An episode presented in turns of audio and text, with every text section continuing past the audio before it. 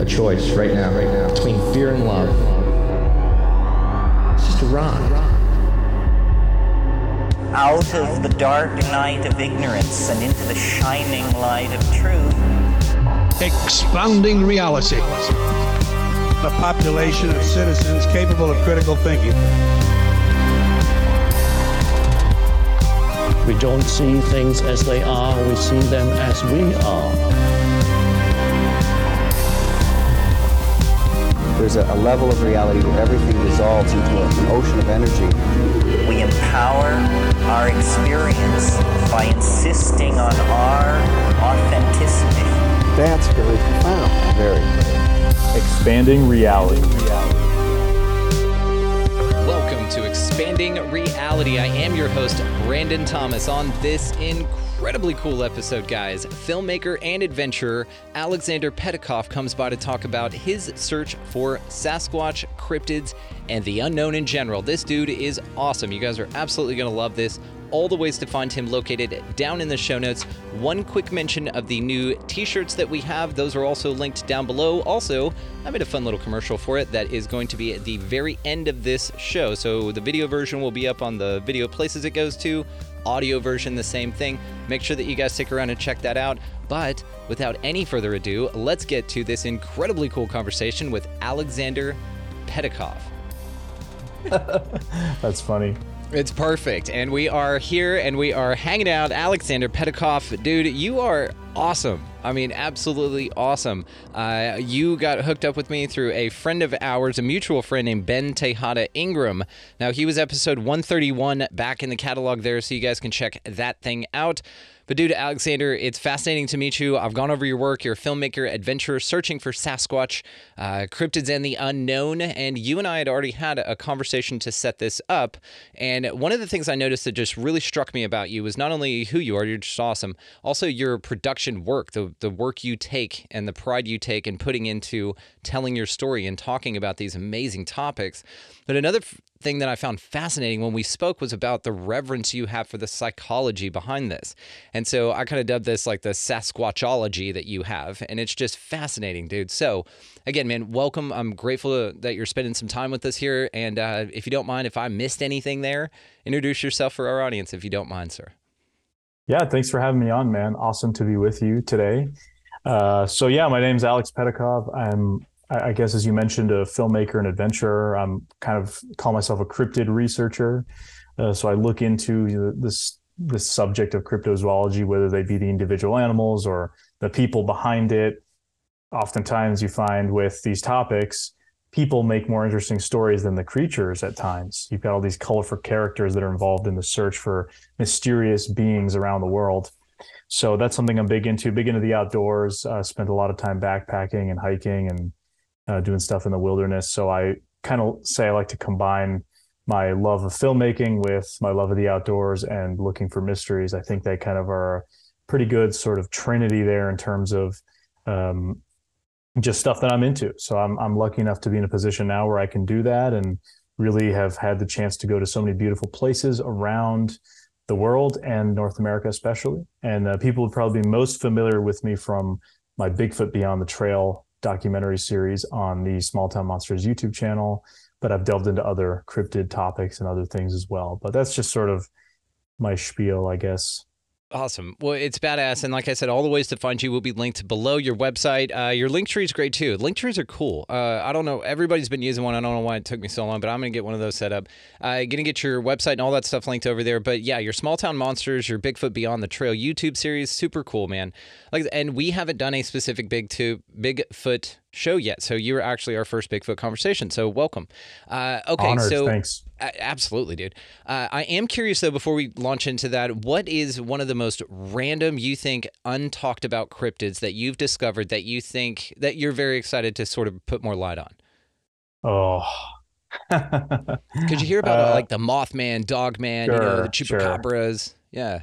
Well, you know, there's some that I don't know if I, I I don't like to talk about them as much because I don't want someone to steal the idea, right? But I do really think, uh, you know, by way of how we met, Ben Tejada Ingram's work on the Little Nessie, I never heard of that case before, and I've I've been really into dinosaur like cryptids, aquatic cryptids. I'd never heard of that. And I mean, when I when he first reached out to me, how I met Ben was he kind of reached out to me and he said he was a fan of some of the work I had done and asked me to write forward for his book for an upcoming book, which I absolutely once I kind of did some digging on him and, and I actually saw your episode with him. That's how I kind of learned a little bit about the story. And then I had him send me over the book. I was kind of hooked and I started going down a deep dive Google Earth Venezuela and looking at all these different places. And the Little Nessie I thought was a really cool one. I think a lot of people in the cryptozoology world or in general fans of cryptids know about what's called Mokele mbembe, which is a sort of dinosaur-like creature said to live in the Congo in Central Africa and in the vast jungles there. But nobody's really heard of this little Nessie story. So I thought that was really neat. Uh, that's one that I would absolutely love to shed light on. Yeah. Well, um, I- I'll hook you up with uh, Jose Miguel Perez Gomez. He's the explorer that goes down there. I've had him on too, man. Oh, yes, we'll- I, I watched your your show recently with him, and uh, and I obviously knew of him um, through Ben's book, and I it was just such a fascinating story. I mean, when you combine that with that sort of uh, where the Lost World, Sir Arthur Conan Doyle, and all that stuff came from was that very area, and they have this story of this little Nessie. I was kind of hooked to that story. I think that's a really neat one. Another one. I think a lot of people. Um, this is this is more of a Bigfoot-like creature, but a lot of people haven't heard of this. Is what's called the otang, which is something described in South Africa as this hairy humanoid kind of creature, similar to, I guess, Bigfoot in parts of North America, a little bit smaller in stature. Uh, and how I learned about that was through a, a gentleman named Gareth Patterson, who lives in South Africa, who was formerly uh, rescuing lions in different parts of Africa and then tracked a secret herd of elephants that lived in the Knysna rainforest in southern South Africa which people thought were extinct, and apparently they were still there. And he was able to track and document them. And we're talking about elephants. I mean, it's not like they're small creatures that can hide easily, yet they were presumed to be extinct. And he was able to document that they were real. Along the way, had run ins with this hairy man like creature and started hearing stories from locals about this thing that they called the otang. And I've actually had independently of, of him, I had him on my a show I used to run about a year ago November of 2021. And after I had that show, I had multiple people independently contacted me with their South African Bigfoot like stories. So that's something I think nobody really is aware of. There's not a lot known about that. South Africa is kind of considered the cradle of human civilization, at least with some of the ancient humanoid species that lived in that area. So that's another interesting angle. That's one I think is is very fascinating because you don't hear a lot of these Bigfoot like stories out of Africa. Of course, chimps, gorillas, lots of baboons. There's tons of different primates in in in Africa that people are aware of, but not mystery hominid as much as uh, you know, Bigfoot and the Yeti are kind of famous in that realm. So that's another one I think would be pretty interesting. it seems that there are mysterious hominids on now what every continent, right? Just about, I mean, aside from Antarctica, as far as we know, but Antarctica is Yeah. a weird place. Yeah. so who knows? Um, there are in Australia, there are stories of the Yowie. Uh, Europe, a little bit less. I mean, maybe parts of Russia. I think most European sort of wild man stories aren't contemporary, so they're Middle Ages, uh, folklore kind of stories. A lot of those areas you have to remember are not really as wild as they once were. I mean, Right, parts right. of Russia and Siberia obviously still have vast amounts of wilderness, which would make sense for something to be able to to still be there. Uh, but basically every continent. I mean, South America has some stories. I'm not too familiar with them, but there's the stories of the Mapinguari, which some people say is like a Bigfoot-like creature, but I've also heard descriptions of it resembling a giant sloth, a ground sloth. So some people have theorized that maybe that animal might have exist, still exist in kind of the Amazon, and it's just one of these species that was presumed to be extinct, but is still around. Um, but yeah, just about every continent has some sort of stories. And throughout history, if you look at examples of different cultures, like I mentioned in the Middle Ages in Europe, you had the stories of the woodwoes or the wild men. And I mean, there's artwork of knights battling tall, hairy man like creatures. And then, of course, you go to other cultures around the world, same thing in Asia. Uh, in Hinduism, there's depictions of the Himalayas with man like monkey creatures standing in the peaks, and uh, China, the Yeren, a very interesting kind of story that goes back quite a while. Chinese dynasties have stories of running across hairy wild people in the woods. Russia, of course, as I mentioned, the Almas, the Almastis, the Caucasus region, and then of course North America probably has most most prolifically and I would say for a good reason. Just the amount of history and folklore that the the Native Americans and the First Nations peoples have on this continent. Very, very fascinating. I mean, up and down the coastal areas of the Pacific Northwest to other tribes across the continent. There are stories. Not all of them are the same. Some discuss a cannibal giant. Some call it a protector of the woods. Some say it's a uh, some sort of a demon. There's it's kind of runs the gamut in terms of descriptions of what these things are like. And I I mean I interpret that as just being humans trying to interpret what they're seeing. I mean, a lot of these cultures around the world gave mystical powers to things like bears and eagles and other animals that just sort of walk the earth. Whereas when it comes to things like a Sasquatch, I mean, you could have any interpretation you really want. For example, in Alaska, you know, they talk about uh, women and children being lured into the woods by baby crying sounds, and that's what draws uh, you know people in and that's sort of described as something that these sasquatch like creatures do whereas other areas they see them as a, a, a, lost tribe that just happens to live in the woods. They live a different lifestyle than the natives would have. You know they don't do hunter gatherer activities. They don't they just they don't use fire. They're very primitive. So it's really interesting. I think something i had heard from a uh, primatologist from oxford university called Anna Nekaris. I listened to a presentation of hers a number of years ago, and she described studying these small uh, little creatures called slow lorises. I think they're somewhere on the primate family, but they're basically these little nocturnal kind of primate-like creatures with these big eyes. And so they live in parts of Indonesia, and she had she had studied them for a while. And what she noticed was the different people groups in the areas, you know, different villages had different interpretations of essentially the same creature. For example, one village would say if you saw one, it was really good luck. You know, you're going to have a great fortune or something. Tribe over, if you saw one, you should kill it right away because it's a curse. And then the other tribe said it was a demon if you saw it. So there was, but it was virtually the same exact animal. It was just different interpretations based on different people groups. So that happens, I mean, the world over, the way we try to interpret what we're seeing and things we don't understand. We just sort of conflate it that way. So something like Bigfoot, we still don't understand what it is, but we have all these different cultures and different people trying to explain maybe what it is. And that kind of leads us to where we are today in terms of trying to figure out what it is. I mean, there's now more than ever probably difference of opinion. Some people think it's a flesh and blood undiscovered animal. Others think it's some sort of transitional multi-dimensional creature that can come and go as it pleases so there's there's probably more debate than there's ever been about what Sasquatch is or isn't. This is the part in the uh, conversation where the audience is now understanding why I said psych psych squatchology. This is the thing, man. You you get into the psychology of this, and it is so fascinating the way that you're you've got a, a, great grips on the understanding of interpretation of this stuff, which is fascinating. You're not uh, pigeonholed into one thing. Awesome. You're also very open to the idea of interpretation, but also you get it. Like in um, like you empathize, you know, with how people could view these things in certain lights, and especially based on, like you said, oral traditions. If these things are just living off by themselves somewhere, and all of a sudden somebody comes across one, let's say gets scared and poops himself, okay? Goes back to the village and now it's a horrible evil thing but really it was right. just this thing getting scared you know? It wasn't a big deal no harm was done. Those animals like most wildlife are just as eager to get away from you as you are from it.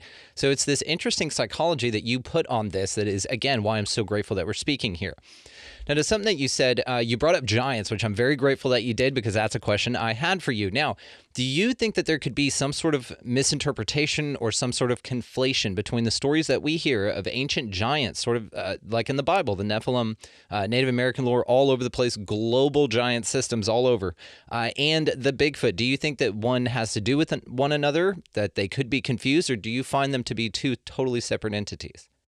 It's a good question. I mean, it's one that I haven't thought about a whole lot, but I definitely do think there probably is some sort of uh, conflation going on in certain certain places. I mean, certainly some of these giant stories wouldn't fit the bill of a modern sort of Bigfoot, where you're talking about, you know, whether we're talking biblical stories, you know, David and Goliath, where it's you know uh, it, he's using armor and weapons and that sort of thing. Very different than a hairy creature that doesn't even use fire uh, living in wilderness areas. So I would say, I mean, I would differentiate. I think we as human cultures, we have we have so many stories around the world of not only giants but little people. you know, whether now people call them the Fae or whatever, gremlins. I mean, there's so many stories of small people, just as there are big people. Does that mean there were big and small people? I mean, we know for a fact there are groups in Africa where you have pygmies. I mean, the pygmy tribes, they're very short in stature and they live on the same continent as the Maasai warriors in Kenya, who are extremely tall people. Uh, you know, I'm not saying they're giants, but in terms of genetic diversity within humanity, I mean, we know that there were near sort of uh, human-like species, like in Indonesia on the island of Flores with the Homo floresiensis, where they're basically described as these small creatures nicknamed the Hobbit, and that happens to be in the same general part of the world as where modern stories of the orang pendek, a small hairy-like creature like a Bigfoot but three feet tall, are described to this day with credible reports.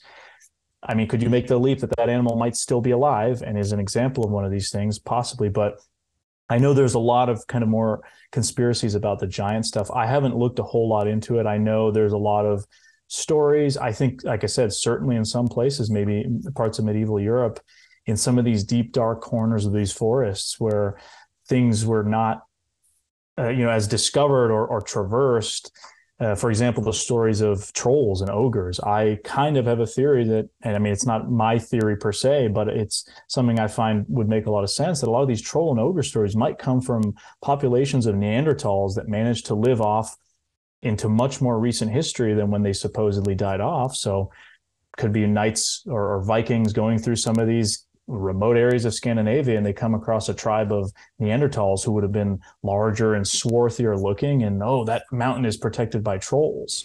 Kind of makes sense why that would sort of happen. So perhaps that does lend some uh, credence to some of our folklore about you know giants and larger than stature sort of uh, creatures. But I think I, I wouldn't be able to say if if the Bigfoot and that sort of thing would be, would cover all those stories because as we talked about as I mentioned, there are the more kind of human-like tr- giants, where it seems like they're basically just functioning in human-like societies with cultures and tools and clothing, and that's something else that I, I couldn't really speak to.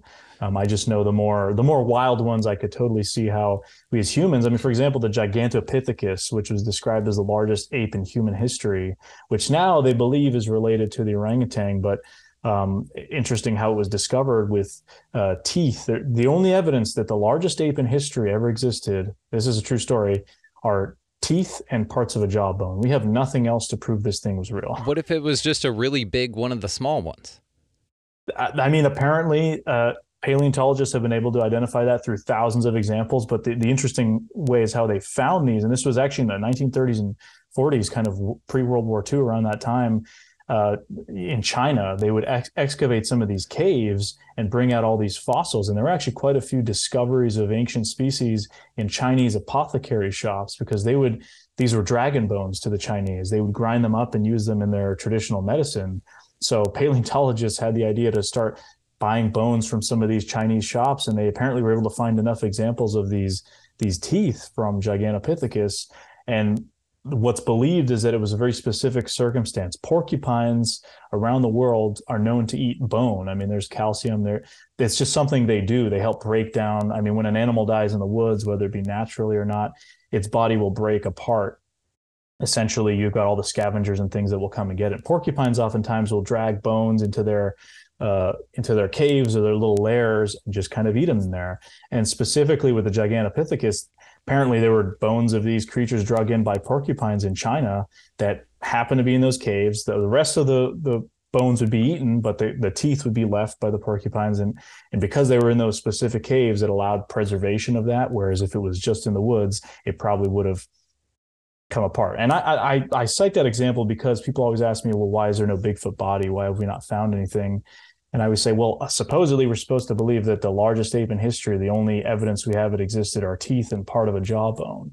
So, I mean, how could you expect to find something like a Sasquatch in the North American soil, which is very acidic in the forests and the mountains where sightings are reported? I mean, we're not having Bigfoot sightings really going on in uh, Dinosaur Valley in Utah, where they have all these fossils and things going on. It's not a suitable habitat for something like that. So, um, I know that was kind of a tangent, but that just kind of illustrates my example. But the, the Gigantopithecus is believed to have also lived side by side by humans at the time. So you can only imagine people coming across this massive, you know, King Kong sized creature essentially, uh, and how terrifying that would have been. I mean, so you have examples throughout history that we believe that our ancestors interacted with larger than life creatures or near human sort of creatures.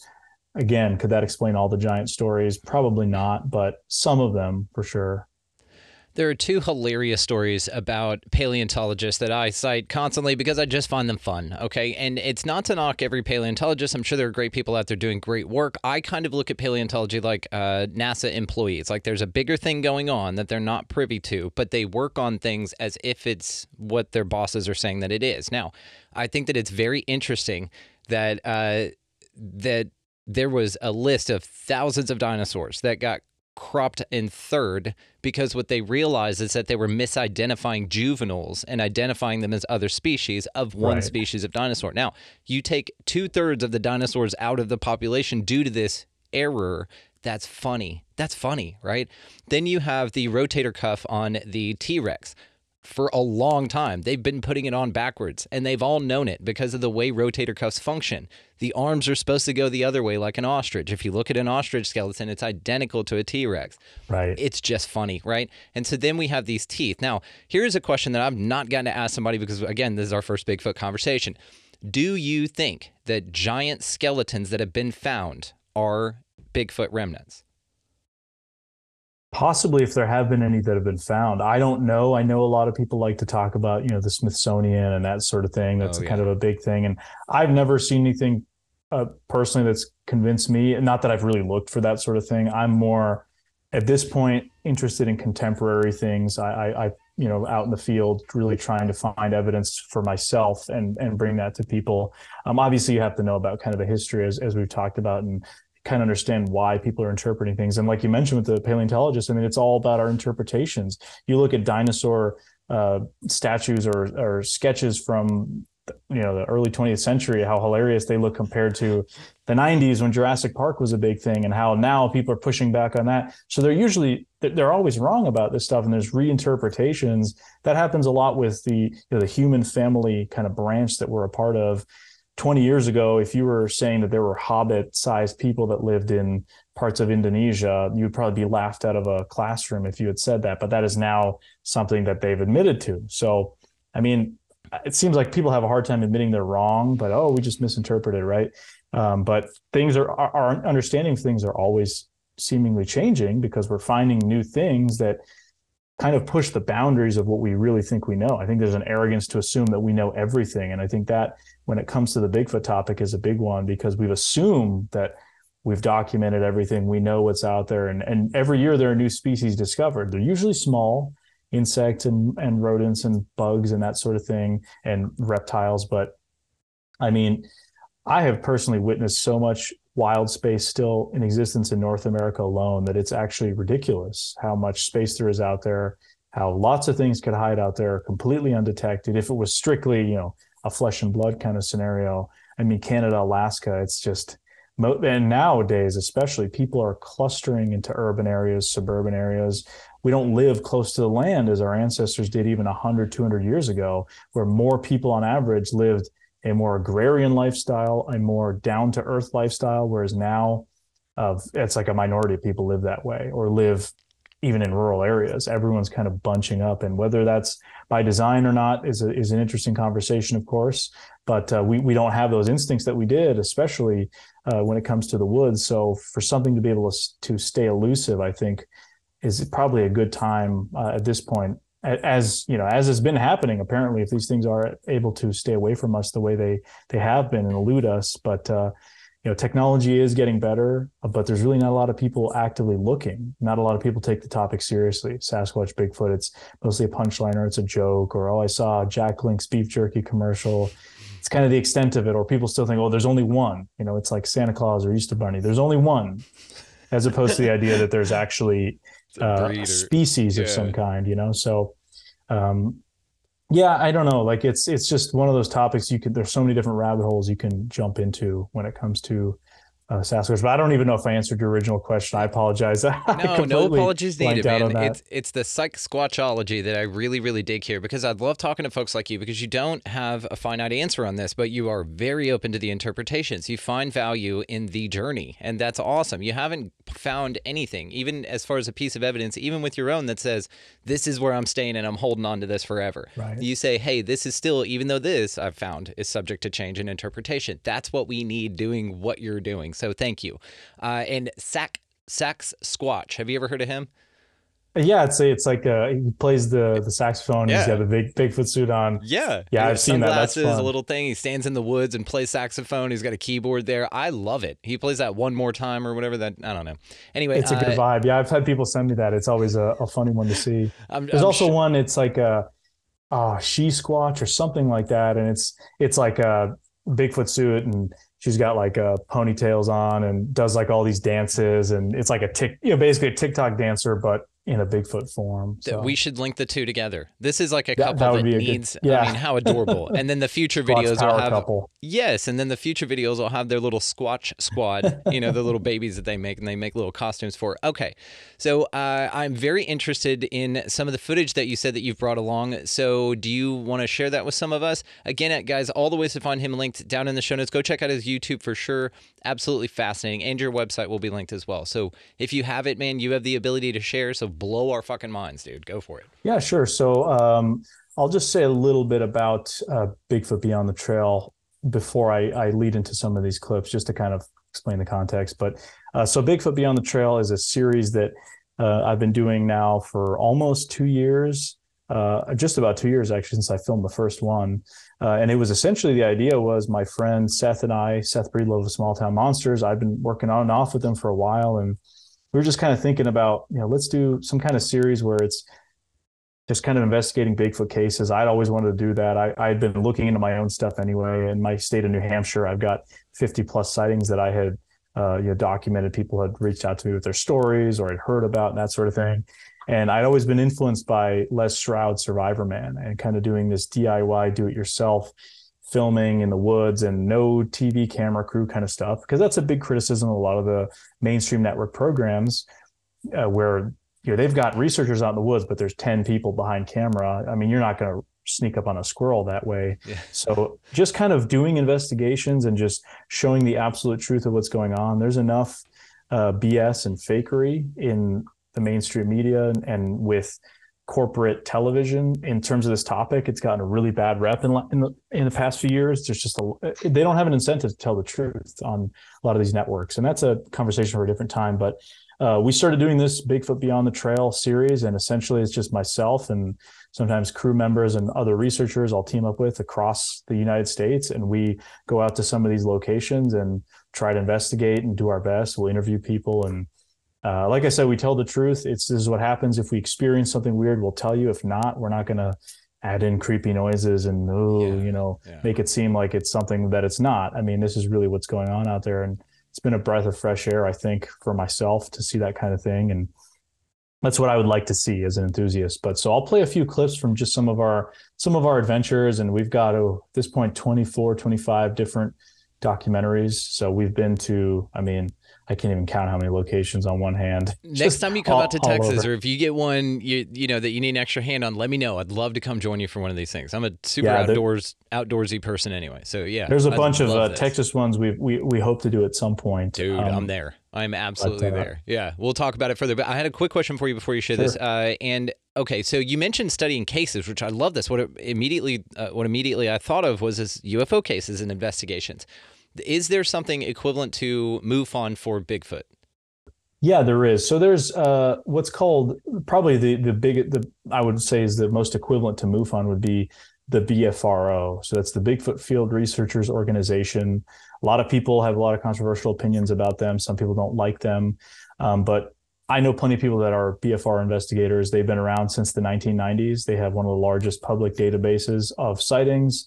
Uh, founded by Matt Moneymaker of uh, finding the show Finding Bigfoot. He was on that show, but he had had the BFRO going for a number of years before that. Like I said, since the 1990s, and they were really the first organization that had members that were from various backgrounds, whether it be law enforcement, scientists, just normal people, civilians, all kinds of stuff, people that just had an interest in the subjects. And they've got hundreds of investigators across the country. And I know individual investigators, they're great folks. I've got friends that are in the organization. Um, and they're basically, like I would say, the best equivalent to MUFON.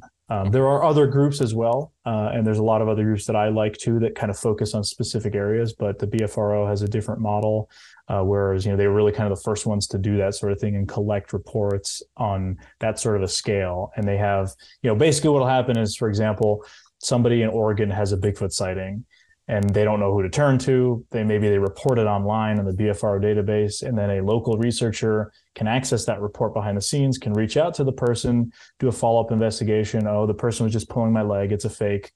You know, they won't Gotcha. publish that. But if they believe it was interesting enough, they could follow up, maybe even go to the location, and then they will publish a report with the original sighting or encounter, and then with the thoughts afterwards from their their conclusion of you know well the person was very credible when i talked to them and they can include that in their notes so i mean it's pretty detailed it's a good concept i, I like the concept um, like i said a lot of people nowadays don't like the bfro for other reasons i mean there's just a lot of chaos within what's called the bigfoot community a lot of different Yeah, that happens. a lot of different factions and people very opinionated. And Matt Moneymaker was on the show Finding Bigfoot, and a lot of people didn't like that. So, um, and that's not a knock on either Matt or the show or anyone else. It's just people have different opinions. Um, like I said, I- think their model is great, and uh, that's that's the best equivalent to MUFON for sure. Cool. Perfectly answered, and thank you so much. Guys, uh, in the link description below is the video version of this, so make sure that y'all check that out so that you can take advantage of the clips that he's showing us. Dude, take it away, dude. This is awesome. All right, so I'm going to show you actually first, and it's not an I wouldn't say it's an older clip, but uh, it's from one of our earlier episodes. Uh, It's just a fun intro. I really like the way it came out. Cool. So I will just share my screen and uh, and be quiet then.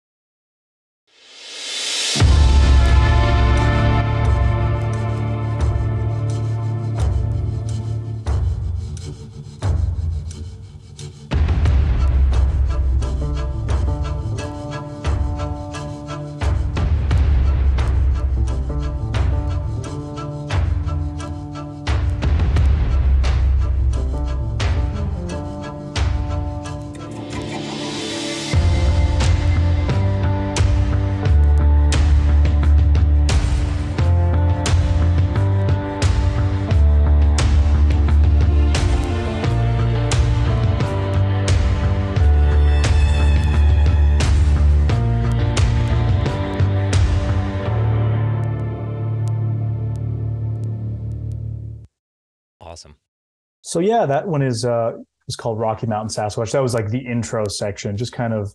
I, I- I thought it had a cool Wild West kind of vibe to it, and It that was does. a fun investigation. It does. It looks so cool. I can't wait to join you for one of these, man. Just walking around out there is going to be awesome. But it, going out there with the intention of uh, investigating something mysterious, that's even cooler. That's so much fun. That puts like a such a more interesting spin on hiking, you know? Yeah, it's it's like, uh, and that's what a lot of people joke about Bigfooting or researching Sasquatch. It's hiking or camping with a purpose. Yeah. because you're there, that. you're you're looking into stuff, and and then I'll share another clip here as well, which is this one is from a series that just came out at the end of 2022, probably our biggest really ever. Uh, and that's probably the most interesting case I've personally worked on. It's called the Alaskan Coastal Sasquatch, and it was about um, this remote property on the Kenai Peninsula in Alaska, where essentially we were invited out there uh, by the property owner, and I've come to know him, and and the story is extremely interesting. And I'll just share a clip, and then maybe a few after that, and we can kind of discuss maybe that case a little bit more. yeah. So I would love that. Yeah. let me just make sure the volume isn't too loud. Here we go.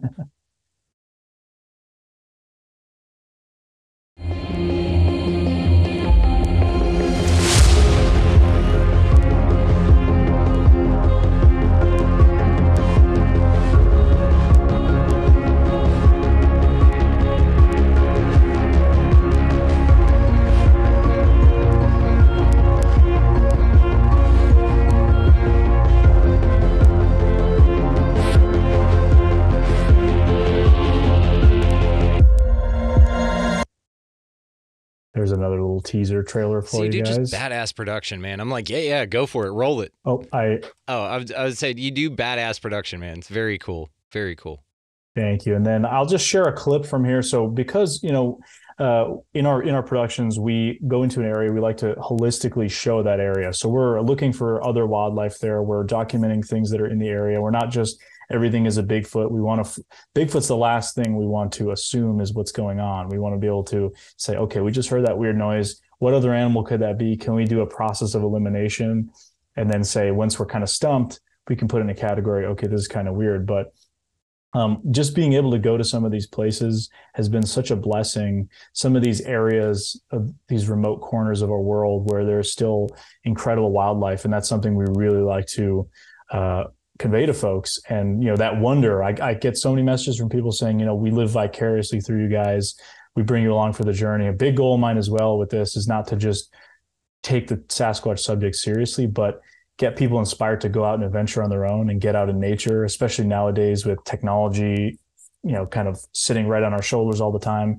Inspire people to get out there and kind of give them some hope in a world maybe that is is a little bleak at times. So this is a this is a clip I'm going to share, uh, just under two minutes long, but it is a uh, sequence of some wildlife footage. So this is the kind of thing you can expect as well. Uh, so you're not just going to see Bigfoot stuff. You might learn how to fillet a fish as well as see other wildlife within some of these films because we're giving you the whole experience. We're out camping, hiking, backpacking. We're not just going to sugarcoat it. We'll show you what it's like being out in these environments. So very cool. Uh, without further ado, let me just share that real quick.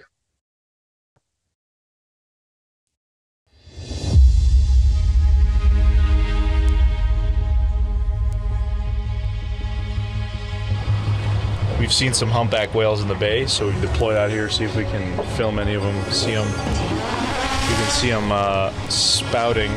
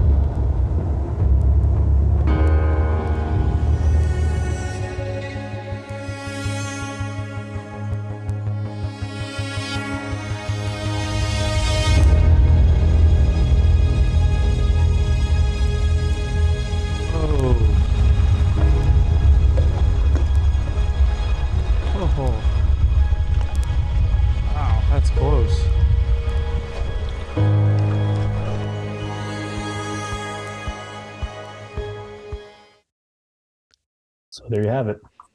This is so awesome. It's gorgeous. Like just like what you just showed there to go investigate. It's like a trip for a lot of people. That's a destination, man. And your destination is going to investigate something cool and you might as well just see some awesome humpback whales while you're there. That's amazing. Well, yeah, see that's the thing. I mean, that was in Alaska where we saw I mean so many of the wildlife that's out there whether it be uh, you know, evidence of moose or tons of black bear or seeing these humpback whales. We saw the last we were out there for nine days this location, and to put it in perspective, it's an it's over an hour boat ride from the nearest town just to get there. So you're in an extremely remote location. On our last day out, we saw orcas, a pod of orcas with a young one, and we got to watch them hunting and. Uh, doing their thing and flying over with the drone. And we see so many other critters along the way. And that for me is part of documenting the journey. I mean, uh, basically we were we were you know up late that the night before this whale footage, we're up late doing our bigfooting stuff and trying to hear if we hear any weird sounds. And then we're woken up at seven in the morning, six in the morning, and they're like, "Hey, whales, whales, let's go!" And we had to, you know, basically jumped out, all hopped in the boat, and then deployed the drone and started seeing them. And it's just a spontaneous thing that happened one morning while we were out there. And I mean, it's part of our journey. And as I mentioned earlier, part of what I love to do is bring people along for the journey. So it's it's not just you know here's we're looking for bigfoot but it's it's kind of part of the overall story and it just shows you the viability of an area if you're able to document other wildlife that live in an area, so like in this case in Alaska, obviously in the ocean you've got a lot of different species, but on land, I mean, there's as I mentioned, mountain goats, moose, black bear, brown bear, lynx, all sorts of stuff. It's such a viable habitat. So uh, why couldn't something like a Sasquatch exist in these areas that seem to have a lot of other biological markers that would make sense? So, yeah, that's just a couple clips I wanted to share, kind of let people get an idea of what uh, what what we kind of do. It's amazing. Again, guys, linked in the show notes. If you want to see the full version of this as well as his series, so definitely go check that out. So, tell us about the Alaskan coastal Sasquatch, man. This sounds awesome. Yeah, this was definitely by far our biggest kind of endeavor uh, and probably one of my personal favorites. So, long story short, in May of 2021, I got an email from a gentleman who uh, was retired military, uh, had a very professional career, uh, lives up in Alaska. Originally was from my neck of the woods in the New England area, um, which was kind of an interesting connection. But he told me he had this remote property that he had built in on the Kenai Peninsula in Alaska a number of years ago, you know, three, four years ago. And since they have built that cabin, and literally from the moment they stepped on the land there to start building this cabin, they've experienced a lot of strange things. They've had, they've witnessed football sized rocks flying horizontally from the woods into the water, had rocks thrown in their direction, hearing what are described as wood knocks, which is often associated with Sasquatch, which is a kind of a like a if you took a baseball bat and hit it against a tree, uh, whistle noises, whoops with like a whoop, strange noises, uh, other unusual audio, just tons of weird things that initially.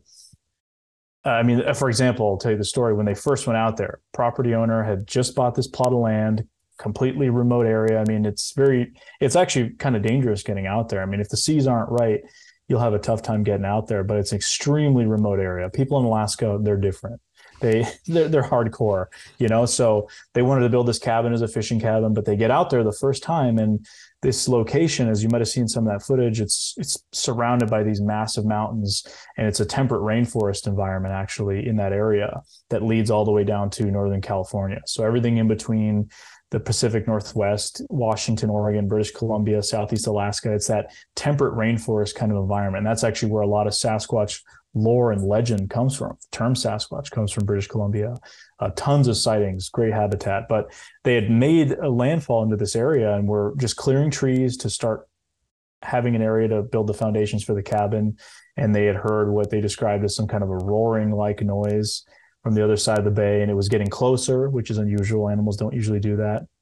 And then uh, one of them actually witnessed a football sized rock fly horizontally from the tree line just into the water. I mean, what animals do that, right? That was their first kind of question. And uh, the property owner Scott, he was he's a big game hunter. I mean, he's he's a he's a tough dude. He gets out there. I mean, he's taken a Pleistocene era sized moose down. I mean, the guy knows his stuff for sure. So it was very unusual. You know, why would something like this be going on? They heard whistles that day, other things. Uh, they would sleep out of the boat at night, and as they cleared that land they just had other weird things happening. But after that first trip, he's on his way out and he's talking to a guy that he's going to contract to bring lumber out there. So his boat wasn't big enough to be able to fit all the materials they needed. So he goes to another guy from this local community, you know, over an hour away, this port town, and basically says, Hey, you know, um, I'd like to contract you and whatever. And he's asking him, Hey, we had a lot of this weird stuff happen out here. And he's like, Oh, you mean like Bigfoot? It's like nonchalant and and Scott the property owner kind of was taken aback a little bit and thought maybe they were making fun of him. Like, you know why would you why would you say that kind of thing? No no I'm serious. And he tells him how a few weeks before that he had actually this this captain of this boat that he was going to contract had actually taken some gentlemen out to this very plot of land who they were interested in buying it. You know it was listed and there was obviously people interested to build kind of a remote Alaskan cabin. And these are some guys from Georgia and they said they didn't want anything to do with it because they had said something was stomping around their camp all night and running around. And they they had gone out of the tent and like something like a bulldozer went off through the woods and you know maybe a bear could do that but they just were really creeped out. And uh, furthermore this captain tells a story about uh, the show Survivorman featuring les stroud. So he when les stroud was filming his show Survivorman before he got into the bigfoot stuff because les stroud did a whole Survivorman bigfoot show but Les Stroud, and I remember hearing about this encounter years ago. uh, on some radio show, he was asked, "Have you ever experienced Bigfoot? You're in a, a lot of these remote areas." And they thought it was going to be a joke. And Les Stroud answers, "Well, actually, you know, I've had this and this happen." So back to the captain, he was contracted by Les Stroud's production company to take Les and his crew out there. And essentially, they drop Les off in the water and they film him going, and he leaves and he does his solo thing. He doesn't take a crew with him or anything.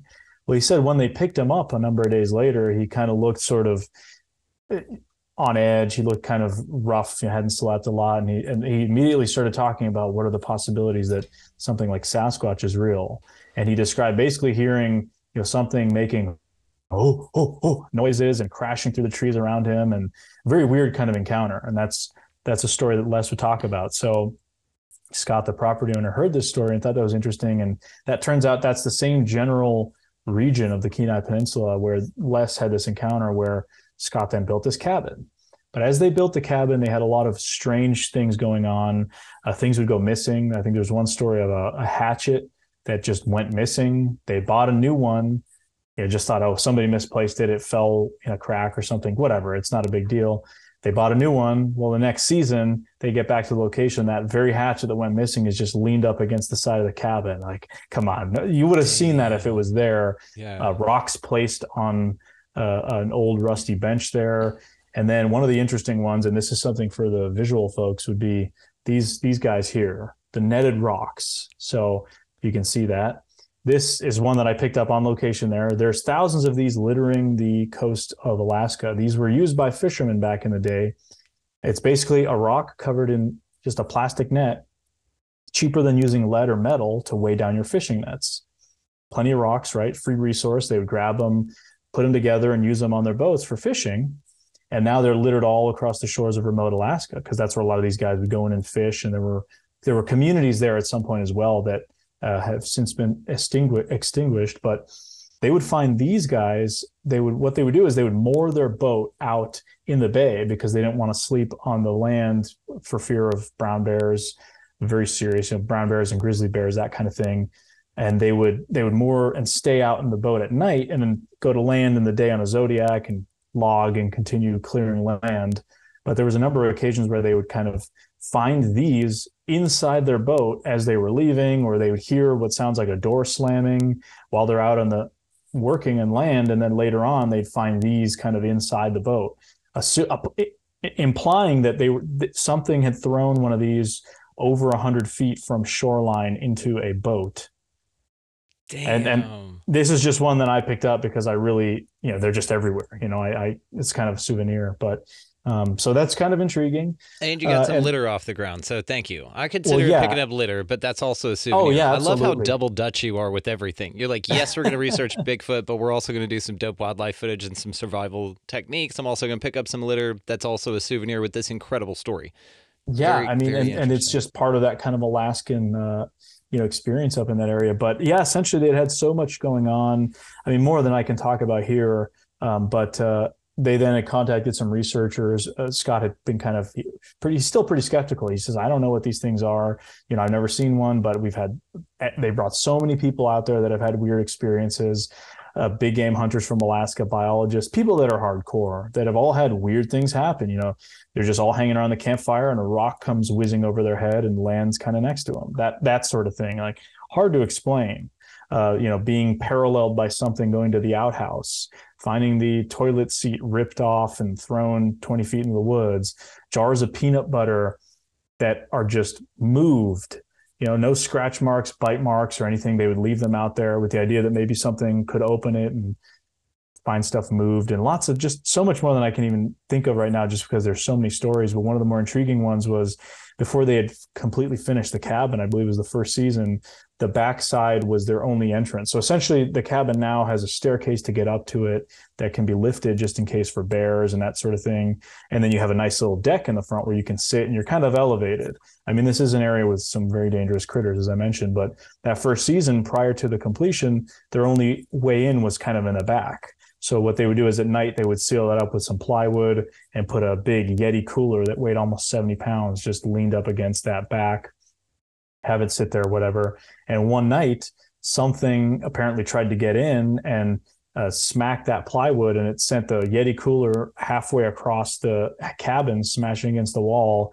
And you know they're all thinking it's a bear coming in, so they're grabbing shotguns, whatever. It's uh, you know it's dusk kind of conditions because Alaska, obviously, with the difference in sunlight, daylight, depends which time of year, but you know they they're thinking it's a bear, and they just hear what they can only describe as bipedal footsteps going up the hill. So I mean, it's it could have been a bear, I suppose, possibly, but it was very weird. And uh, Scott and those guys, they kind of relayed that experience, but a lot of experiences and a lot of weird audio. And then Scott has started reaching out to Bigfoot researchers like David Ellis of the Olympic Project, who's somebody that I think is a very uh, knowledgeable person when it comes to alleged Sasquatch audio. Uh, the Olympic Project being a research group from Washington State. They focus on the Olympic Peninsula, a very fascinating and one of the one of the best Bigfoot research groups, in my opinion. Um, David Ellis examined audio and essentially it said, "Hey, you should start leaving audio recorders out there. Try and capture some of the audio you've gotten out there." And they've captured a lot of really intriguing and strange stuff from that area. And i can actually play a little sequence with in my opinion some of the more intriguing audio from that. So i can just play that real quick. That's yeah, yeah, just under a minute. And uh, then we can then we can discuss that a little bit further. So Please. here we go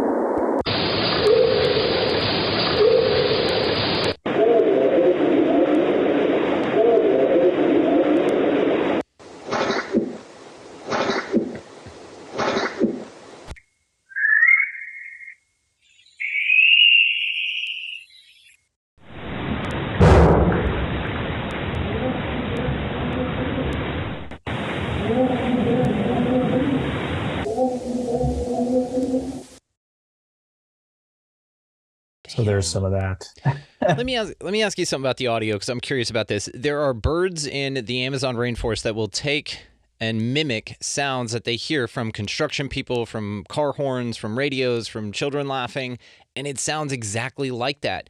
Do you think that Bigfoot is capable of some sort of mimicry like that? I mean, it's something that's been discussed. I've never personally experienced anything like that, um, but I've heard people talk about it before. Certain encounters, some of the more intriguing ones, were ones where people would say something in kind of tried to mimic calling dogs, for example. You know, somebody would be walking in the woods with their dog, maybe on their re- remote property, and they would hear somebody calling their dogs from the woods, but it almost sounded like maybe somebody with a speech impediment or kind of sounding unusual and the dog would be very confused you know what's going on what master what's going on you know that kind of thing. So i've heard the story before. Um, a lot i think a lot of times people say certain audio that that turns out to be a coyote. Well they'll say oh it's just a bigfoot mimicking a coyote or an owl which you know may be a cop out in certain situations putting the kind of the skeptical cap on. But i mean I wouldn't be surprised if something like this could. Chimps and gorillas, I mean, they can't mimic us per se, but uh, they can, you know, imitate certain behaviors that we do. You know, they can they can act like it's, you know, people have a chimp do put on a suit, kind of do some funny stuff. It's like imi- imitating a human. Uh, they clearly understand sort of what they're doing, right? They're kind of copying behavior that they're seeing. I don't see why another creature might not be able to do that. Um, Yeah, and it's really to what you said about the um, baby crying in the woods thing. You know, because this uh, you you we're talking about it in respect for, with Alaska, which absolutely, but also the Appalachian Mountains, man. Those have like some crazy stories about you don't go in the woods when you hear your name called, or a baby crying, or anything like that. And so then. You know, this then ties into Native American lore with the uh, skinwalker. So now you're talking about something that's capable of looking and appearing and sounding like something completely different, but it's due to a lure of you to it. So it wants you to go to it. Now, what's interesting about this is when you said lured into the woods, baby crying and things like that in that Alaska area, but we're also talking about Bigfoot. I I may be presumptuous here by assuming that they're different things. You know, I kind of consider Bigfoot in the category. I, I look at it through multiple lenses. So, like you, could be a primate that's undiscovered because I mean, dude, absolutely, there's so much space, and I do not disagree with you. I thought this actually when I went to Washington State. I went up there with a family trip for my brothers and dad and I a couple years ago. And uh, there is so much space up there driving around Mount Rainier and everything in the wilderness. I could see how something would hide up there. So uh, I guess the question, of course, about mimicry and that, I mean, yes, then we go real skeptical and woo woo. If we're staying with that it's a primate that uh, perhaps just is undiscovered still or minimally discovered and doesn't want to be, then perhaps, yeah, that is something totally different. It's just very interesting the vocalizations and how one could be lured like a siren or something. You know what I mean? So can I interject? actually? Please, yeah, this, yeah. This may blow your mind a little bit here I'm when it comes to the baby, the baby crying audio. Let me just, I'll play this for a quick second, and then we will we will discuss this immediately afterwards. This is something I think you'll find interesting.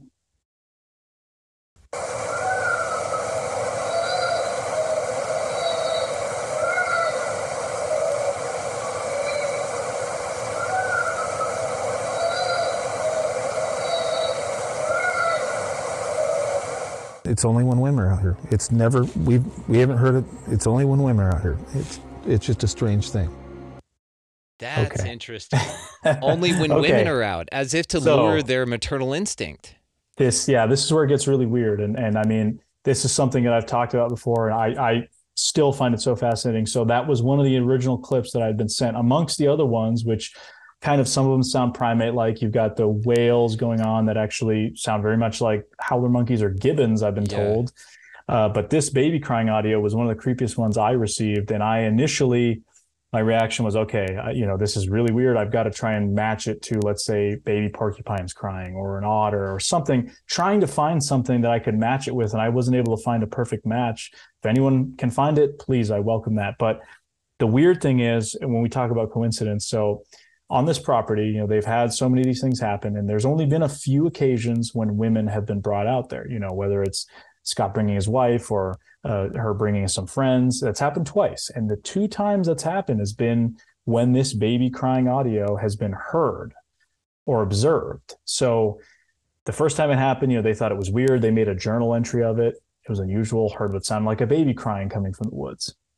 The second time this happened, this was the point when he was recording audio, and the story was that his wife and her friend were there, and they were with, you know, they all kind of went on a trip and they were berry picking in the woods. This was when berries were in season, and they both independently heard this baby crying sound, and they were kind of aware of it. And they told Scott, you know, they were like, oh, they didn't want to tell him at first because they thought, oh, it was a silly, you know, kind of thing. And then they finally sort of told each other, well, we both heard this independently of one another. They tell Scott, he said, well, if, if you heard it, I would have recorded it because I've got a recorder out.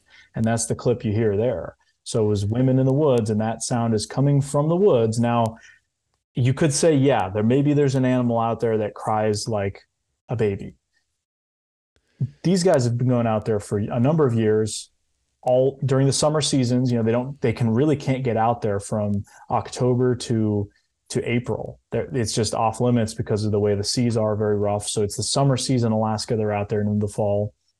Why have they never heard this sound at any other point? It's only happened when women were present on the property that is very unusual. It gets even weirder because, uh, per native stories in Southeast Alaska and other parts of Alaska, the Tlingit peoples and others have a story of something they call the Kushtaka, which, from my understanding, is kind of called the Otter Man. And uh, it's not because it's really described as being a giant man-sized otter, but it's a hairy thing that's seen, hairy man-like creature seen swimming between channels and islands and that sort of thing, which is interesting we have Sasquatch sightings that are reported from parts of British Columbia, Southeast Alaska, of Sasquatches seen swimming between islands and channels, Vancouver Island. I mean, there's mountain lions, bears, elk, deer, all these animals can be observed. Moose can be seen swimming, even in salt water, from an island habitat to a bay. I mean, it wouldn't even be unusual in some of these larger channels to see maybe a mountain lion or a bear swim across these channels why wouldn't something like a Sasquatch possibly do the same? So you have these native stories of this otter man, but the weird thing about the otter man is that it's reported to create a baby crying sound with the intention of luring in women or children into the woods. That's weird. So while we were filming, so Scott has recorded this audio, right? And while we were filming this, this was in May of 2022 that we were up in Alaska. We spent, I said, like nine days at the cabin. While we were doing that, myself and my crew, Seth Breedlove and the rest of the Small Town Monsters crew were filming a documentary called "On the on on the Trail of Bigfoot: The Last Frontier," and that's a more whereas we were kind of focusing on this specific case. That's a more widespread look at the Alaskan Bigfoot phenomena in a way it's never been covered before. So they interviewed like dozens of people, including a lot of Alaskan natives. And something that kept coming up with some of these natives and their stories, including an experience uh, somebody had relayed to them was about hearing this baby crying sound, actually seeing a Bigfoot like creature. And another guy talking about, yeah, this is part of the stories. If you hear the baby crying, you know, that's trying to lure women and children in, and they don't know why that is, but it's just part of their folklore. And you have Scott, who is not related to that culture in any way. He's just happens to have built a property out there experiencing this phenomena, which is something that the people that have inhabited that area for thousands of years talk about. I mean, that is like a pretty interesting coincidence if if I if I say so. It's fascinating to me that this is the second account that I've heard of the phenomena treating men and women differently. What's interesting about this is whenever you, uh, I just got finished uh, reading Bud Hopkins' Missing Time book. Um, Robbie Graham, author of Silver Screen Saucers, uh, he has a publishing house called August Night Press, and he republished that and Intruders by Bud Hopkins, and he sent me a couple of copies, so I went through it. So shout out Robbie is what I'm trying to say. Okay. One of the interesting things that's noted in there is the difference in uh, hypnotic regressions between men and women, and Bud points this out in the in the book. I'm grateful he did because of what you just talked about here. One of the examples is is that when women are talking about uh, when they go back to the moment of which they were contacted allegedly, and they relive that, it's not only a very comfortable experience, but it's very cordial. It seems very fun and familiar. They ask a ton of questions, they're very interactive, so they treat women differently. With men, it's usually. Uh, in the Pascagoula case, of course, um, that those dudes were incapacitated like immediately. And if men and women are abducted together, in the Betty and Barney Hill case, for instance, Betty was allegedly completely conscious when she was walking up a ramp on her own, while her husband was incapacitated behind her and being led in unconscious. So it's this idea of incapacitating the threat is what it seems like.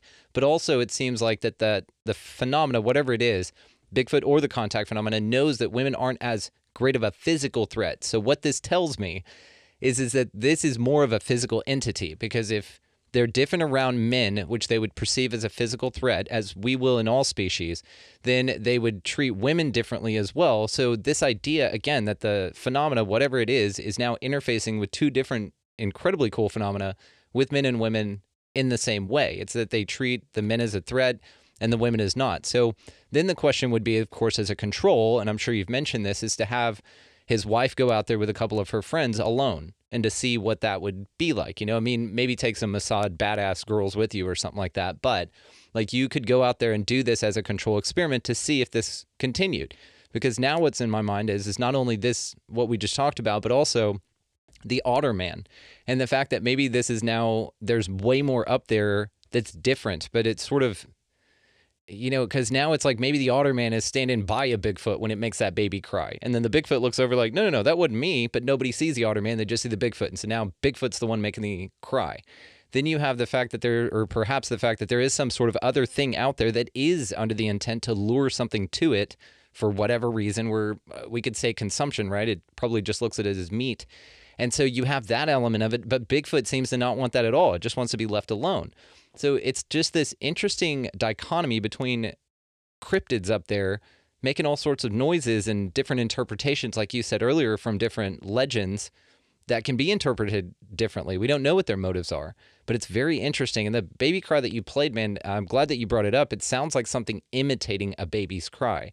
Yeah, and I mean, not it- in a way that you'd run to it, in a way that it sounds like it's trying to be a baby, but it's not doing a good job of it. I it's think. it's creepy. I mean, it's one of the I've Creepy. heard stories of the baby crying stuff from, as you mentioned, Appalachia in particular, other areas, but I've never heard a recording. I mean, it's all it's just a story. Oh, I heard this, but this one was really interesting because it was a recording. I mean, I don't know. It's just a very unusual one, but it is interesting. You mentioned the kind of dichotomy, the, the treatment of men and women. Um, I mean, I think I personally lean more towards Sasquatch being some sort of physical creature. I and I should say, I, we don't know what it is. I mean, I could be totally wrong, but in my opinion, even if it is something paranormal, it is still a physical component because there is still you can find tracks, rocks are being thrown, things are happening that it means there's a phys- some sort of physical interaction going on. So, you know, because there's a big debate between strictly flesh and blood as an undiscovered primate or some sort, and then the weirder element. I say, I mean, maybe there's a little bit of both. I don't know. I really don't. I, I like I said, I lean more towards that flesh and blood side, but um, I'm not going to discount other experiences. And you know, I've heard tons of Sasquatch encounters. A vast majority of them, oh, I saw it cross the road, or oh, it was walking on the trail up there and it just crossed the path. There's nothing that unusual about that, right? And there's a minority of reports where there is orbs or other weird stuff involved, which you know, kind of just keep it there. I don't know exactly. Uh, you know, I'm not going to cherry pick the data and just disregard that entirely, but um, I think, especially regardless of the physical aspect of it, but you know, talking about something like a Sasquatch, let's say it's mo out there is trying to stay hidden, but you've got people then coming in and setting up a perimeter, and they're setting up a cabin, they're invading your home basically. So I think maybe that that may be some of the aggressive behavior that that is reported in places like this, but. I mean, can you imagine, right? A group of men in the woods with these powerful weapons, usually guns, versus females in the woods. I mean, there's a completely going to be a different, even just um, you know, pheromones and that sort of things that are given off. What does four Yes. dudes standing around with guns kind of seem like? Maybe a hunting party, right? Yep. Whereas you throw women in the mix, it's a little bit more mellow, perhaps. It's a little uh, more not as aggressive. There's not that testosterone. I mean that that that element of it. So uh, that is something we absolutely. When we were out there, unfortunately, it was only a, a, a group of us guys, but uh, we are hoping to return there because we have a lot. You know, this is our first attempt there. Uh, we really didn't know what to expect. We had a lot of strange things happen, stuff I can't explain, but um, we spent those days out there, and that's documented entirely in part one and part two of the Alaskan Coastal Sasquatch. But we hope to go back out there and do experiments like that. You know, have just bring out some badass female researchers and have them just kind of go at it alone for a little bit, just do a control, just sort of see what happens, throw men in the mix. Does that change anything, if anything happens at all? But um, that's something that really hasn't been tried out much at this location. And you got to realize this place was built as somebody's uh, weekend, you know, kind of getaway place. It was a place to go fishing and do Alaskan stuff. You know, the halibut runs, salmon runs, incredible seafood out there. I mean, that that was the intention. They never thought they'd have all this weird stuff happening. So, um, you know, I'm just lucky enough to be in a position where we have kind of access to that location. But you know, these guys, they go about their life. They they experience weird stuff when they go out there, but they they they'll journal it. They'll have the recorders out, and uh, you know, that's just part of the experience, I guess, of going out there. Now they're not really. That wasn't the goal when they started out with this cabin. So um, we we want to be able to try some new stuff and try some techniques out and see what happens and see if something responds. And I just I found that parallel really interesting between what was going on out there and some of the stories of the natives regarding you know the hairy man, the the Kushtaka, the things that they were part of their culture that they sort of identify as these mystery hominids that live out in the woods, and and that's kind of some of the stuff that's been experienced out there. Uh, it's it's interesting, and then it comes back again to that interpretation side of things, uh, the way those people interpreted these situations. That maybe there was just one instance of, uh, and maybe something even just blamed on a Sasquatch. Maybe some woman from a village went out and she fell into a crevasse and was never seen again, and that then became blamed on the Sasquatch. Or there was you only need one instance of a abduction to happen where that suddenly becomes the tribal boogeyman and that may serve as a good purpose to keep your women and children from going out and getting mauled by a grizzly bear. Uh, it's it serves as that purpose but um, you know i think if these things are you know just sort of living in their environment i don't think i think they probably realize that more humans is not a good thing. I mean you start killing off people what does that usually bring in that brings more humans in that's going to bring in search and rescue and coast guard and a lot more prying eyes so um, I don't think Sasquatch are really that aggressive in general. I think it's more of a territorial thing, uh, which makes sense. I mean, Mhm. you know, somebody's stepping on your turf, that sort of thing. But maybe in areas, other parts of the U.S. and Canada, where there's more of a human presence, uh, there's maybe behavioral adaptations where they learn how to kind of avoid and, and not do certain things. Whereas concept of sort of virgin Sasquatch, where they would be out in more remote areas and they don't have as much exposure to people that maybe when people come in there's they're kind of hostile reaction. That's something that's been theorized by folks like Cliff Barackman in, in the past. And there seem to be some cases that sort of point to that. And it's all speculation at the end of the day. I mean we can't really say with definitive facts what's going on but i'm trying to kind of you know postulate something that in the way of a theory in the sense that okay we have these reported behaviors we can only maybe sort of predict what these things might do based off of other encounters and, and a consistency. Once you, know, you have an individual report, it might not be as as useful. You know, okay, there was a Bigfoot seen crossing the road over there. But once you're able to say, okay, over the course of a decade, there's been 10 sightings in this area. What does that tell us? They return to the same areas.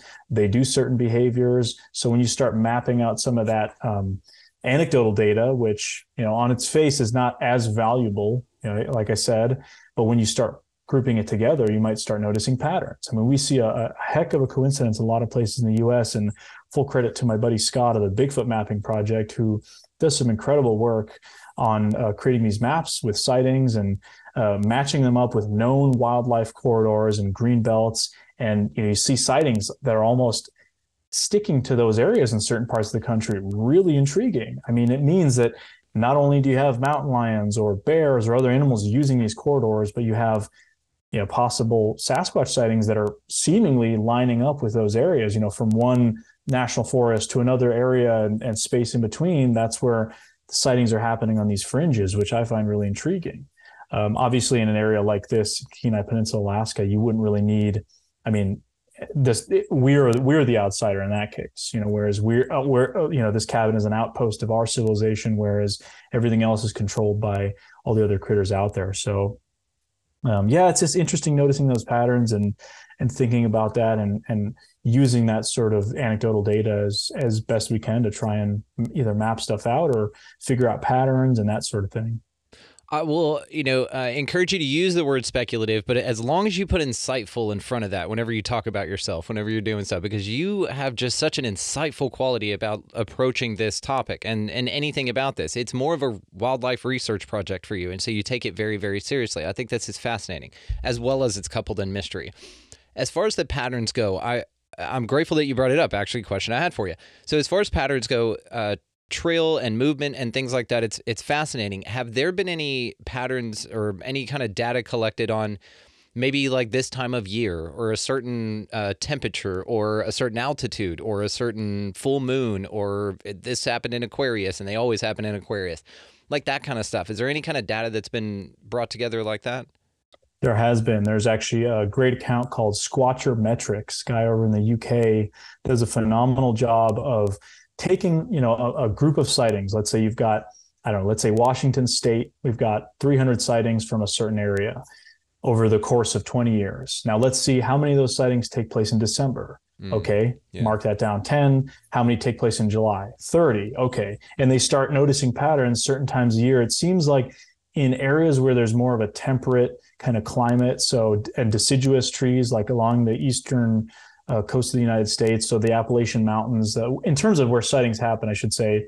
the bulk of them tend to take place in you know, mountainous regions, uh, swamps down south in Florida, and places in the Northwest. You know, you don't have a lot of sightings in cornfields in Kansas and Iowa. You know, there's some places, but very rarely. They seem to greatly mirror uh, you know habitat of other critters, and that's why some scientists, as of recent, have speculated. Well, you know, black black bear sightings. We can use Bigfoot sightings to predict how many black bears in an area because people, when they see Bigfoot, they're just see, miss seeing a black bear. You know, that's that's the answer, right? Despite the fact that, well, what about places where black bears don't exist, like Australia, but there still are reports of Sasquatch-like creatures. But um, so Squatcher Metrics and others will take this data and kind of figure out which months might be more prevalent. Seems like in those areas in deciduous uh, trees where like in the where I live in New England and kind of further down south oh, there's a there's a much more seasonal pattern than there would be in a place like Florida where it's green most most of the year.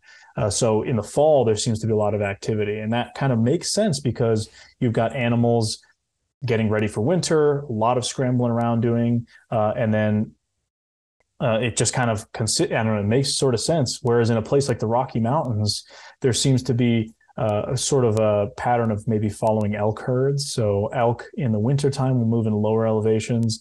They'll move up higher in the summer months because it's a little cooler up there.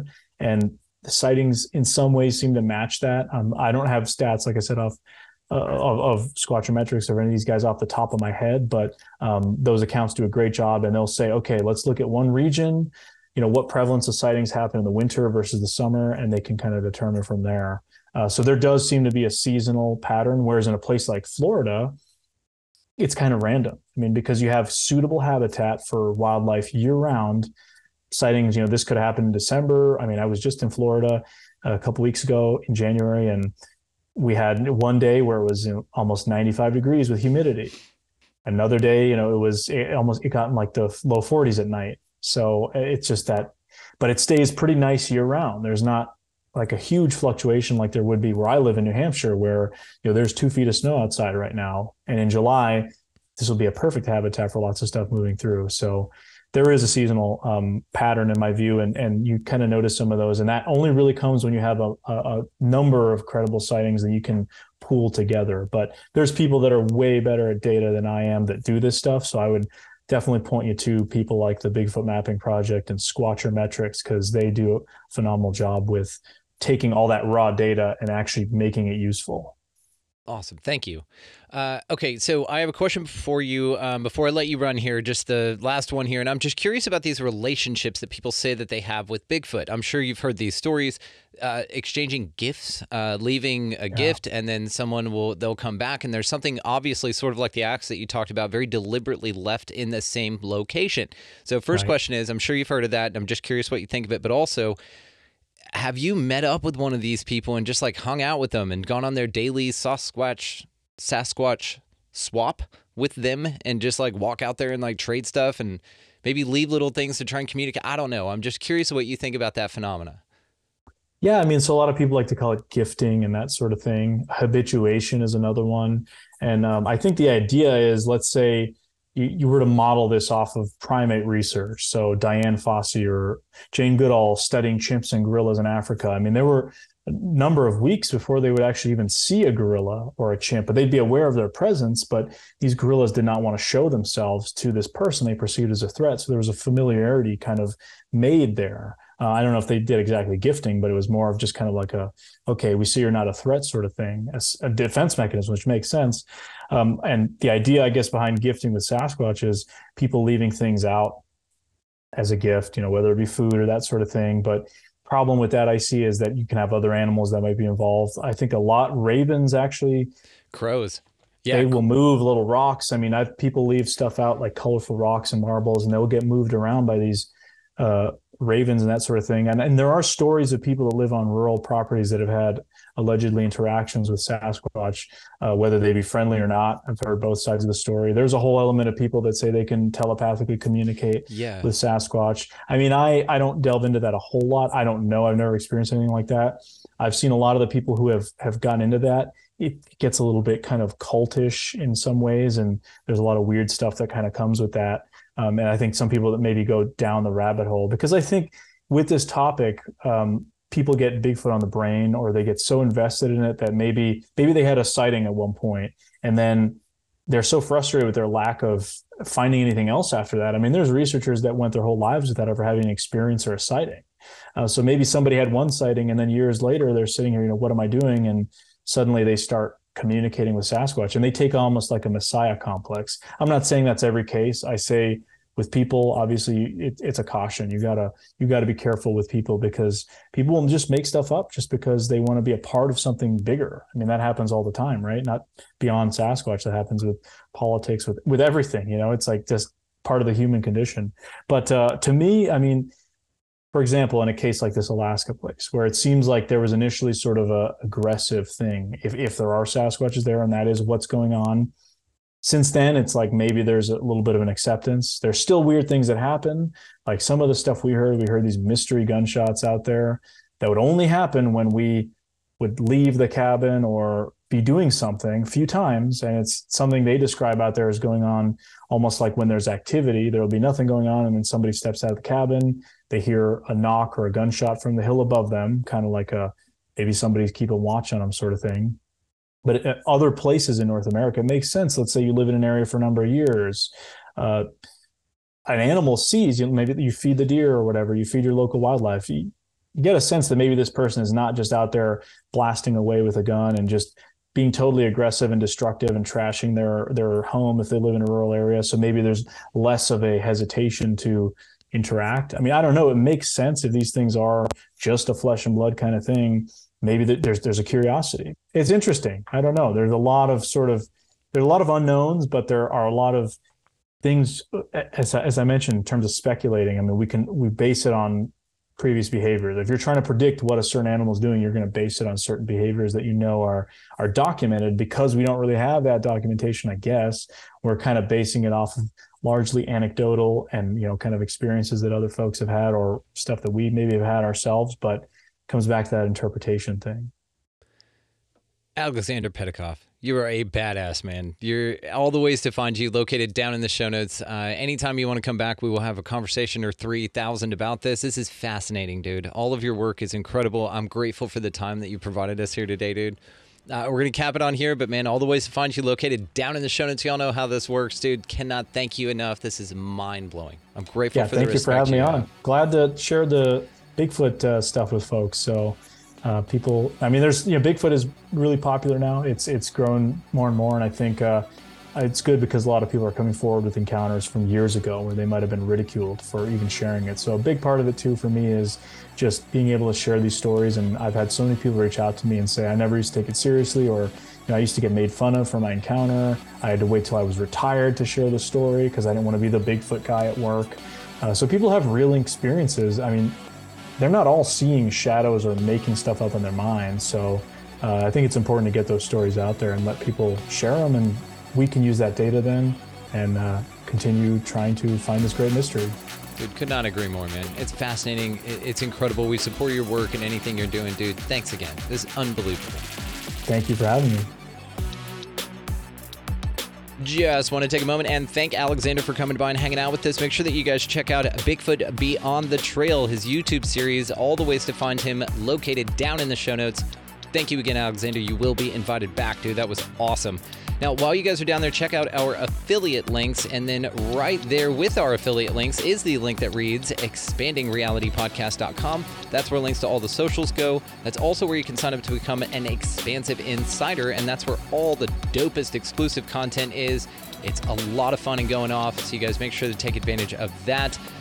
But for now, guys, go out into this incredibly beautiful place, whatever the hell this thing is, and y'all pick up a piece of litter. Of course, be nice to everybody that you come across. If you really want to step your game up, go ahead and buy somebody in line around you a coffee or a meal, something like that.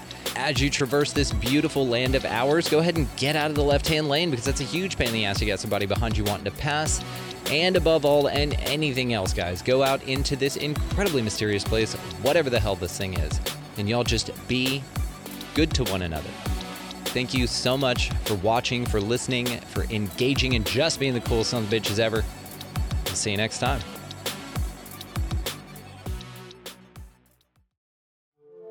The knowledge of sacred ancient tools of enlightenment survive the sands of time, awaiting discovery for those of us in the modern world willing to seek them out. Among them are the mystical mudras, a Sanskrit word meaning seal, mark, or gesture, predominantly found in Buddhism, Hinduism, and Jainism. Mudras are like yoga for the hands.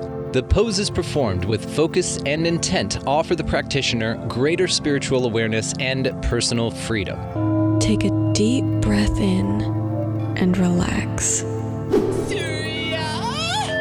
The Surya Mudra is the best called upon if you find yourself in the mudra for some serious enlightenment. With two in the sacral and one in the root shoot, the Surya Mudra is perfect for deep cleansing your power portals. Align your chakras. One with all and available now. Expanding, reality. reality.